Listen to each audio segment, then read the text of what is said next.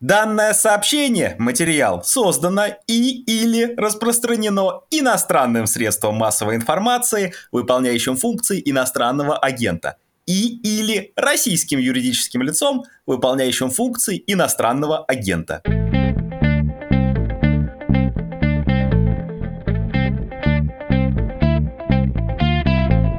Это подкаст о новостях, которые долго остаются важными. Он называется «Что случилось?». У микрофона Владислав Горин и Николай Кульбака, экономист. Здравствуйте, Николай Ильярович. Здравствуйте. Вы, я полагаю, в эти дни довольно много даете интервью. На «Медузе» тоже выходит интервью с вашими коллегами-экономистами, Сергеем Гуриевым, с Рубеном Николоповым, с Евгением Надоршиным. И не грех задать некоторые вопросы еще раз, во-первых, а во-вторых, учесть, что ситуация меняется довольно быстро. Я бы начал наш разговор с курса национальной валюты. Ключевая ставка ЦБ поднята до 20%, с 90-х такого не было. Объявлено, что экспортеры должны будут будут продавать в России 80% своей валютной выручки, чтобы обеспечить спрос на рубли в стране, чтобы так поддержать курс. Есть история с заморозкой активов ЦБ со стороны США, ЕС и других стран Запада. Кажется, это сейчас самое нервное, самое срочное, самое ощущаемое всеми. Как вам кажется, то, что делает ЦБ с курсом, то, что пытается сделать, вообще будет иметь какой-то эффект?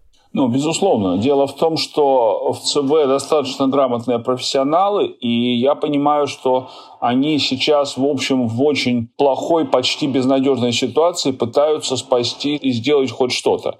То есть все то, что они делают, это правильно. Вопрос заключается в том, что мы пока не очень понимаем глубину кризиса, в который входит наша страна, потому что по высказываниям всех экономистов, которых я слышал, по моим оценкам, это, в принципе, беспрецедентная ситуация, и пока никто не может сказать, как она реально будет реализована. То есть это не те санкции, которые были у Ирака, это совершенно другой случай. Это фактически полная ликвидация возможности сотрудничества России с другими странами. И это идет не только через какие-то глобальные санкции, но и через индивидуальные санкции. Тоже закрытием возможности участвовать в международных услугах и многие другие вещи, которые раньше казались нам привычными, теперь становятся просто невозможными. Поэтому результат будет непонятен. Если говорить еще о мерах против российской финансовой системы, там, понятно, ВТБ, ВЭБ и другие крупные банки попали под санкции разной степени неприятности, ограничения ведения дел в мировых валютах, плюс ограничения для рынка акций на приток иностранного капитала в страну, на депозиты для граждан России в ЕС, например, да, и прочее, прочее. Вы понимаете, как вообще будет выглядеть финансовый сектор страны, действия регулятора вот в этой ситуации? Простите за каламбур, военного капитализма. Что это будет за система, насколько она будет ну, вообще регулируемой, управляемой, будут ли в ней какие-то правила? Ну почему? Правила будут в любом случае. Рублевая зона все равно остается, и в ней действительно Центральный банк является главным регулятором, и это никуда не уйдет. Скорее всего, останутся действовать банки внутренние, то есть Едва ли Центральный банк допустит того, чтобы системообразующие банки, такие как Сбер, были обанкрочены. То есть нет, вот в это я не верю. То есть внутренняя система работать будет. Другое дело в том, что если экономика России окажется изолированной в том объеме, в котором это сейчас происходит, то мы фактически не будем иметь доступа к мировым рынкам валюты, мы не сможем продавать свою продукцию за границу и покупать оттуда продукцию. И это приведет к кризису огромного количества бизнес-структур, банкротству их, и вот это будет уже очень сложно. То есть, скорее всего, интервенциями рубля и печатным станком ситуацию можно будет исправить, но это будет означать высокую инфляцию в стране. Ну, в общем, да, мы приходим к чему-то вроде 90-х, и, кажется, доллары наличные будут снова нашей реальностью. Правильно так говорить или нет, не совсем? Ну, наверное, не совсем, потому что все-таки в 90-е годы шло становление рыночной экономики, а сейчас худо-бедно у нас все-таки в стране рыночная экономика существует. Другое дело в том, что это будет означать, что у нас исчезнет огромное количество импортных товаров, у нас исчезнет огромное количество товаров, которые производятся с импортным сырьем, И у нас фактически окажется огромное количество фирм, которые работали с этой продукцией банкротами. И, естественно, у нас должна вырасти будет безработица, и дальше будет уже все очень сложно. То есть прогноз мой вот такой. Извините за снижение это, но это правда. Эти бытовые вещи, конечно, больше всего волнуют э, людей и меня, чего уж там говорить. О чем вот в этой новой реальности, кроме того, что вы уже сказали, придется забыть, что будет запрещено, невозможно или даже изъято. Тут вековой страх э, конфискации, конфискационных реформ и всяческого рода экспроприаций государственных э, во мне просыпается. Мы увидим. Ну, вы знаете, я пока не жду каких-то экспроприаций и изъятий. Думаю, все-таки до этого, по крайней мере, в ближайшее время точно дело не дойдет. Еще раз скажу, что это будет касаться, во-первых, импортной техники. Это будет касаться импортных услуг. То есть вы просто не сможете, например, заплатить своими карточками какую-нибудь зарубежную услугу, или которая вам казалась отечественной, на самом деле зарубежной. Вы не сможете, скорее всего, покупать зарубежные лекарства, или они будут страшно дороги. Ну, для того, чтобы вы себе представляли, примерно 30% экспорта Германии в Россию – это лекарства. Это самая главная статья, которая была. Поэтому здесь однозначно будет, скорее всего, банкротство сырьевых компаний, чью продукцию откажется покупать Запад. Ну и, в общем, достаточно серьезная проблема во многих местах. То есть, как это пойдет системно по межотраслевым связям, сейчас вам не скажет ни один экономист. И какие товары будут исчезать, какие будут проблемы, но это будет огромнейшая проблема. И, в общем-то, эта проблема рукотворная. Сделали мы ее сами, и, к сожалению, до тех пор, пока Россия не прекратит войну и не остановит это безумие, ситуация будет продолжаться. То есть, если подводить такой предварительный итог, даже не то беда, что денег будет меньше и они будут обесцениваться, все равно до сих пор э, Россия углеводород продает, главный свой продукт на мировом рынке, какой-то приток денег в страну будет. Проблема в том, что покупать будет э, либо нечего, либо оно станет страшно дорогим. Да, но на самом деле я вам хочу сказать, что, судя по всему, и наш углеводород покупать за границей не будут. То есть похоже, что обстоит дело именно так. Это давайте обсудим чуть позже обстоятельней, подробней. Да, это, конечно, второй, да, кажется, главный страх, помимо изменения привычной нам уже финансовой системы, такой очень благополучной, сложившейся в нулевые десятые годы. Давайте поговорим про технологические санкции. Кажется, самые ближайшие и самые печальные это авиация. Ни лизинга, ни самолетов, ни ремонта купленных самолетов, ни продажи новых в Россию. Европейцы и США там подключаются, да. Я поймите правильно, не то, что не верю в российскую авиапромышленность или там в совместные проекты с Китаем, были разработки, или отдельно в китайскую авиапромышленность, но самолет нужно, во-первых, сделать, это не быстро, в нем есть всякие чипы и другие детали, которые, в отличие от э, верхнесалдинского титана, в России не производятся и в земле не лежат. Второй пункт. Если самолет не российский, надо, чтобы его тебе еще продали. И, опять же, те же китайцы с электроникой и мировым вот этим распределением труда на фоне санкций могут этого и не сделать. Ну и третий пункт. Надо, чтобы были деньги на покупку да, авиалайнера и чтобы у пассажиров были деньги на билеты. Им вообще должно хотеться и мочься куда-то полететь, кроме России. Если вся Европа закрыта, то это, наверное, затруднительно. Для авиакомпании это были прибыльные направления, заграничные, внутренние рейсы рейсы в основном субсидировались. Авиация у нас все. Мы переходим в реальность плацкарт, купе и СВ. Ну, в общем, скорее всего, да. Дело в том, что, во-первых, в современном мире существуют две крупнейшие фирмы, которые производят самолеты массово. Это Boeing и Airbus. Продают их они, естественно, в лизинг. Теперь мы про этот лизинг забываем, значит, мы уже забываем про эти самолеты. Это первая проблема. Вторая проблема заключается в том, что, как вы действительно сказали, прибыльность наших авиакомпаний была только на международных линиях, и теперь этой прибыльности не будет, то есть они банкроты. Добавим к тому же, что Суперджет, который в общем-то, не самый плохой самолет, но он тоже производится с зарубежными деталями, поэтому реально мы его тоже в небе не увидим. То есть, скорее всего, какое-то время самолеты будут внутри страны летать, потому что есть детали. Какие-то самолеты уже, наверное, можно будет попытаться выкупить там. То есть, э, что-то останется, но дальше, дальше все закончится, потому что своих самолетов у России практически не осталось. Те, что остались, они остались в достаточно плохом состоянии, их не выпускают уже давно на линию. Поэтому здесь можно действительно говорить о том, что российская авиационная отрасль, она просто разорвана в клочья. Но, в общем, на самом деле, если говорить о технологиях, то здесь надо сказать одну очень простую вещь. Россия, в принципе, не производит микрокомпьютеры, то есть микрочипы и всю сопутствующую им технику. То есть мы используем готовую продукцию из-за рубежа. Сейчас эта продукция к нам поступать практически перестанет. Это означает, что фактически все то, что считалось у нас продукцией высоких технологий, произведенных внутри страны, оно теперь производится производиться не будет. Это автомобили, это компьютеры, это смартфоны и многое-многое другое. Электронные доски для школ и так далее, и так далее, и так далее. То есть фактически Россия сейчас откатывается примерно на уровень 90-х годов. И виновата в этом, в общем, естественно, только война. В чуть более долгой перспективе технологические ограничения, вот эти санкции, какие индустрии похоронят? Про импортные бизнесы вы уже сказали. Чего в России не будет, исходя из этих ограничений?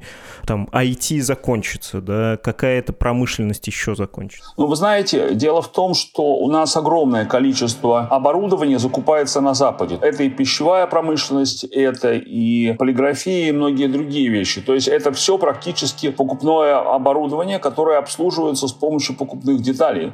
То есть, если детали нам не поставляются, а детали нам поставляться не будут, то фактически можно ставить крест на всем, начиная от телевидения и заканчивая полиграфией, начиная от каких-то сельскохозяйственных сложных технологий и заканчивая какими-нибудь информационными услугами. То есть это все будет уже проблематично. Я бы сказал, что маловероятно, что из этого что-то можно будет в ближайшее время восстановить или сохранить. Проблема заключается в том, что импортозамещение, о котором очень сильно говорят наши чиновники, это вещь, которая в принципе ни разу никогда не удавалась ни одной стране мира. Были попытки заниматься импортозамещением. Кстати, среди стран Юго-Восточной Азии, например, были попытки, но все эти попытки заканчивались крахом. То есть импортозамещение – это та вещь, которая в принципе в современном мире невозможна. Мир существует на разделении труда. Выживать можно только сообща, только контактируя со всем миром и занимаясь общим бизнесом, участвуя в мировых цепочках добавленной стоимости.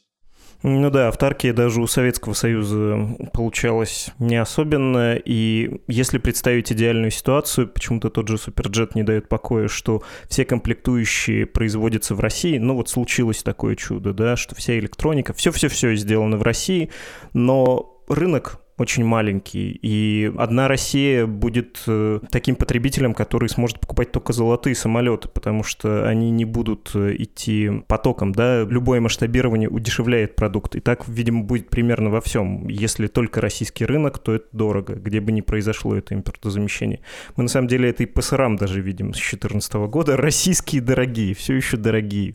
Во-первых, все-таки надо всегда помнить о том всем россиянам, что основная причина этого – это война в Украине России. И если эта война не остановится, то дальше будет только хуже. Потому что воевать со всем миром Россия в принципе не в состоянии. Страна, которая занимает 2% мирового ВВП, она в принципе существует в таком положении, что мир без нее легко обойдется, а Россия без мира точно не обойдется. И дальше надо сказать только одно, что в перспективе это будет вопрос выживания людей, налаживания горизонтальных связей, поиск единомышленников, объединения. И, собственно говоря, на самом деле дальше все-таки я хочу сказать одну очень важную вещь. Если эта война не будет в ближайшее время остановлена, то ситуация будет еще хуже, и она готова ухудшаться, потому что новые санкции уже готовятся, и ситуация будет дальше валиться еще страшнее. И это надо помнить всем. Давайте про самое тревожное, по правде говоря, что сильнее всего, наверное, скажется на уровне жизни в России. У нас на «Медузе» можно прочесть э, речь канцлера Шольца в Бундестаге по поводу России, по поводу вторжения на Украину, по поводу внешней политики. У нас вообще в редакции какое-то аномальное сейчас количество людей, говорящих по-немецки, скопилось, и царит неприкрытое германофильство. Но не поэтому был перевод опубликован, а потому что он, в общем-то, Шольц сказал поразительные вещи, которые раньше раньше не говорились, про единство Запада, единство Евросоюза, готовность нести потери той же Германии, некогда она была главным западным апологетом путинской России. И у Шольца, конечно, есть слова про газ и нефть, есть э, про перспективу отказа от поставок углеводородов из России, и такого не было и при СССР. Афганистан не Афганистан, гонка вооружений не гонка вооружений, но из империи зла по трубе углеводороды стабильно шли в капиталистическую ФРГ, бесперебойным был процесс, а теперь не то, что Северный поток на дне будет лежать в прямом смысле, так еще и существующая инфраструктура, существующая структура рынка признана стратегически нежелательной из-за зеленого перехода и из-за того, что Россия вот такой поставщик, да, у которого есть э, политические амбиции перекроить карту Европы. Насколько долго, насколько много времени займет вот этот переход, отказ от э, российских поставок углеводородов? Это будет зависеть от того, на какие жертвы будет э, готова пойти Европа. В принципе, они могут уже сейчас прекратить покупать наш газ и нашу нефть. Другое дело в том, что это будет сложно с точки зрения замещения. Это приведет к тому, что цены в мире и в Европе вырастут. Но если ситуация будет продолжаться, то выбора у них не будет, они это сделают. И в любом случае, насколько я понимаю, у России в лучшем случае осталось год-два продавать свое сырье. Это в том случае, если Россия сейчас прекратит войну. На самом деле ситуация очень тяжелая, она катастрофическая, и э, я бы, честно говоря, сейчас все-таки советовал людям прежде всего думать о том, как остановить войну, потому что никакой другой способ вернуть хоть что-то из того, что сейчас происходит, просто не существует. Есть такое мнение людей, которые не хотят паниковать или наоборот исходят из позиций провластных, прогосударственных. Ну, слушайте, вообще-то у России много денег. У того же ЦБ золотовалютные резервы гигантские, накопленные за предыдущие годы резервы вообще в разного рода фондах, они внушительные. Нам хватит денег на то, чтобы пережить трудные времена. Насколько у России хватит денег? Это, во-первых. Во-вторых, насколько она этими деньгами располагает тот же ЦБ, да? Насколько его имущество, его активы ликвидны, насколько он легко их может извлечь и воспользоваться ими, учитывая санкции? Ну, во-первых, начнем с того, что сейчас, похоже, все операции Центрального банка за границей заблокированы. То есть мы просто не сможем продать то, что у нас есть. Во-вторых, частично они просто заморожены, потому что часть денег Центральный банк хранил на счетах других стран, поэтому они просто заморожены физически, мы не можем с ними ничего сделать. Золото, которое у нас есть, надо как-то продавать на мировом рынке, но его должен кто-то покупать, а покупать его никто не будет.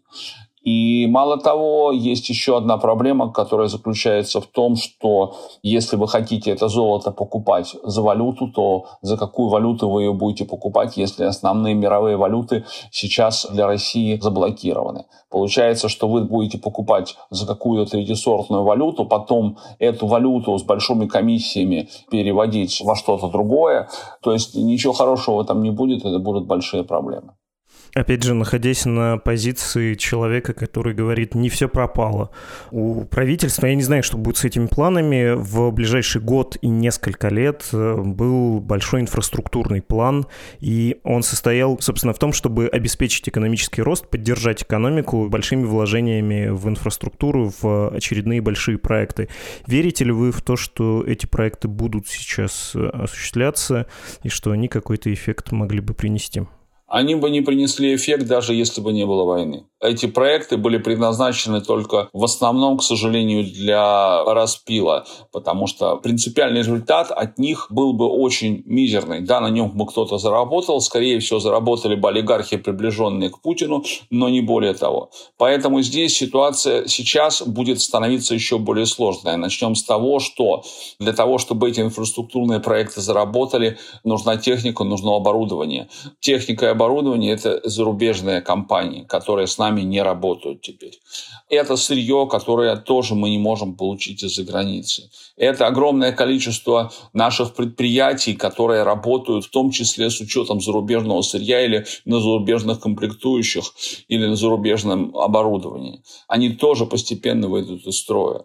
То есть реально это просто полный тупик. Еще раз хочу сказать, что в мире не было ни одного примера страны, которая бы могла, закрывшись от всего мира, попытаться как-то существовать. Это в принципе невозможно. Насколько все эти санкции могут быть э, недолговечными? Опять же, представим чудесную ситуацию, что вот в Беларуси проходят переговоры, наступает умиротворение, Россия идет в пути максимальной деэскалации и ищет выхода из тяжелой, в том числе для себя сложившейся ситуации, хочет э, снять себе максимум санкций. Что снимут в первую очередь, что бьет также по той же еврозоне и при хорошем, но, кажется, фантастическом, повторюсь, раскладе отменят первым первым? Вы знаете, я боюсь, что ни с кем из нынешнего российского руководства Европа больше разговаривать не будет. Потому что фактически сейчас это токсичные фигуры, которые запятнали себя кровью. Поэтому здесь ситуация будет следующая. Войну надо заканчивать, и это неизбежно. Останавливать и выводить войска – это первый этап. Но дальше вопрос искать какие-то компромиссные фигуры, которые смогут договариваться с Западом. Я боюсь, что никто сейчас из избирателей в Европе или в Америке не поддержит контактов ни с кем из существующих политиков России к сожалению потому что практически все они повязаны реально. Фактически система была выстроена таким образом, что их нам публично всех показали повязанными в этой истории. И я не верю в то, что Запад на этом остановится. Это первый момент. Второй момент. Есть опыт применения санкций против разных стран, и этот опыт показывает следующее. Вводятся санкции на порядок быстрее, чем отменяются. Поэтому ждать того, что мы в ближайшие несколько лет сможем переждать эти санкции на картошечке пару лет, потом все успокоится, забудется, сменятся политики, ничего подобного. Ничего не забудется и ничего не сменится. Европа помнит это все очень хорошо. Выводы из истории были сделаны очень хорошие. И повторить историю мировой войны в Европе никто не хочет. Давайте вернемся к людям и к тому, что с ними будет. Каким вы себе представляете сценарий ближайшего года, двух лет? Как будет вот эта кривая средних доходов? Какая у нас там медианная зарплата по России? 40, да, кажется, тысяч рублей, надо было уточнить. Но примерно такой порядок. Пусть это по курсу предыдущей недели 500 евро. В общем, небольшие деньги. Как этот средний доход будет э, уходить в пике? Что мы увидим?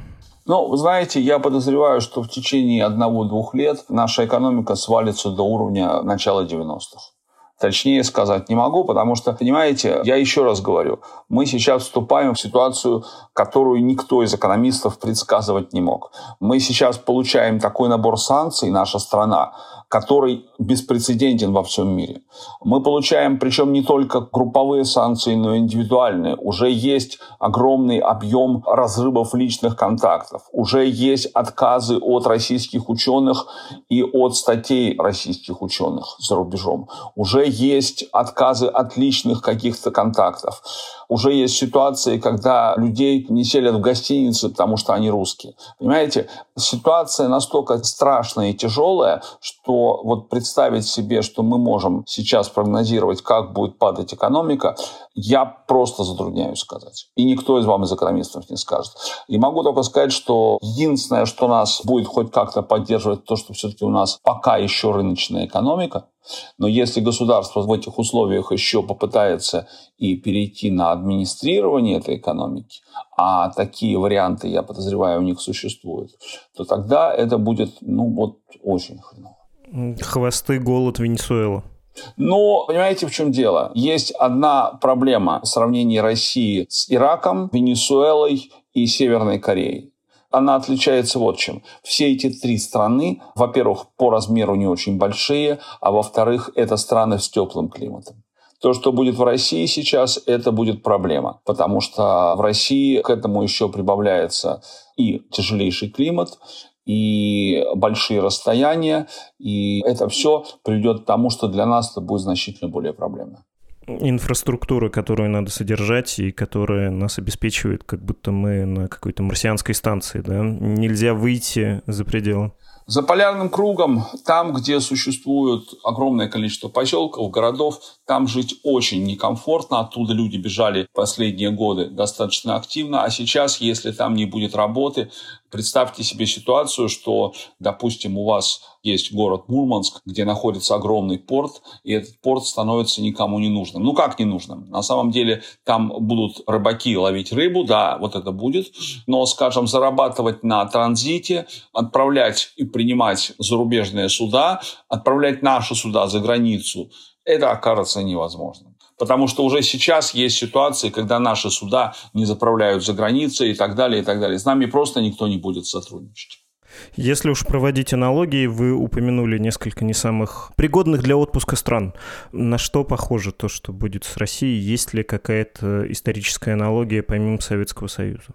Нет, к сожалению, нет. Дело в том, что, с одной стороны, это действительно крупная страна, с которыми это не бывало никогда. Потом все-таки вы забываете, что мы сейчас немножечко живем в другом времени, а в том времени, где экономика на 60% это сфера услуг, это информационный обмен и многое другое. Поэтому здесь, конечно, вероятнее всего аналогии просто не существует. Последний вопрос. С тяжелым сердцем его задаю. Ну, в общем, надо тоже спросить. Я уверен, что вам последние часы, последние дни звонят знакомые, друзья, родственники и говорят, Николай, что происходит? Что делать и чего посоветуешь? В общем, я бы даже так спросил, какой вопрос вам чаще всего задают, что вы отвечаете и какая личная стратегия есть у вас для себя и для своих близких? Ну, на самом деле, что делать первым, я бы сказал, бороться с войной. Потому что если мы не сможем сами победить эту войну, то война убьет нас прежде, чем это все случится. То есть первая самая главная задача сейчас у нас – это остановить войну. Все остальное уже будет потом. Это первый момент. Дальше, дальше надо будет налаживать горизонтальные связи. Дальше надо будет объединяться с людьми, помогать слабым, помогать тем, кому плохо, мириться со всем остальным миром, пытаться решать какие-то бытовые проблемы, которых будет возникать очень много. Но это все потом. На первом месте сейчас задача – это остановить войну. Спасибо вам большое. Обращайтесь. Мы говорили с экономистом Николаем Кульбакой.